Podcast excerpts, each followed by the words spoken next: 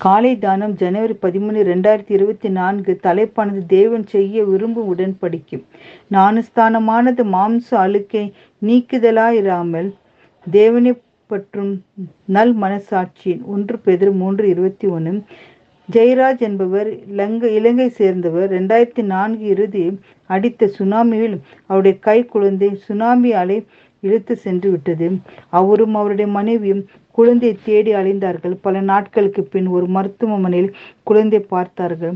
தங்கள் குழந்தையை தங்களிடம் தருமாறு கேட்டார்கள். இன்னும் ஒன்பது தம்பதிகள் அந்த குழந்தையை தங்களுடையது என்று சொல்கிறார்கள். எனவே உங்களிடம் குழந்தையை தர முடியாது என்று சொல்லிவிட்டார்கள். ஜெயராஜும் அவருடைய மனைவியும் அழுது பார்த்தார்கள். மருத்துவமனை வாசலில் அழுது புரண்டினார்கள். மருத்துவமனை கொடுக்க மறுத்து விட்டார்கள் மீண்டும் மீண்டும் மருத்துவமனைக்கு சென்று கெஞ்சினார்கள்.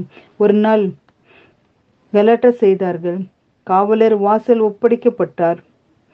டிஎன்ஏ பரம்பரை சோதனை மூலம் குழந்தை யாருடையது என்பதை கண்டுபிடியுங்கள் என்று நீதிமன்றம் உத்தரவிட்டது.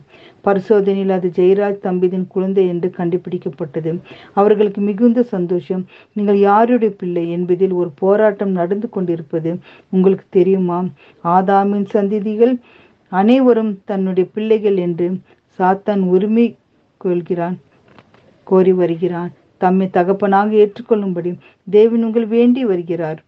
நம் தேவனுடைய பிள்ளைகள் என்று அழைக்கப்படுவதனாலே பிதாவானவர் நமக்கு பாராட்டின் அன்பு எவ்வளவு பெரியது என்று பாருங்கள். அந்த அன்பை ஏற்றுக்கொள்வார்கள். யாரா இருந்தாலும் அவர்கள் தமது பிள்ளைகளாக சுவீகரித்துக் கொள்வதற்கான உடன்படிக்கைத்தான் ஞானஸ்தானம். நீங்கள் எல்லோரும் கிறிஸ்து இயேசுவை பற்றி விசுவாசித்தினால் தேவனுடைய புத்திரராய் இருக்கிறீர்களே. ஏனெனில் உங்கள் கிறிஸ்துவர்களாக ஞானஸ்தானம் பெறுவார்கள் எத்தனை பேர்களோ அத்தனை பேரும் கிறிஸ்துவன் தரித்து கொண்டிருப்பீர்கள். அவருடைய நாமத்தின் மேல் விசுவாசம் உள்ளவர்கள் அவரை ஏற்றுக்கொண்டார்கள். எத்தனை பேர்களோ அத்தனை பேர்களும் தேவனுடைய பிள்ளைகளாக்கும்படி அவர்களுக்கு அதிகாரம் கொடுத்தார்கள்.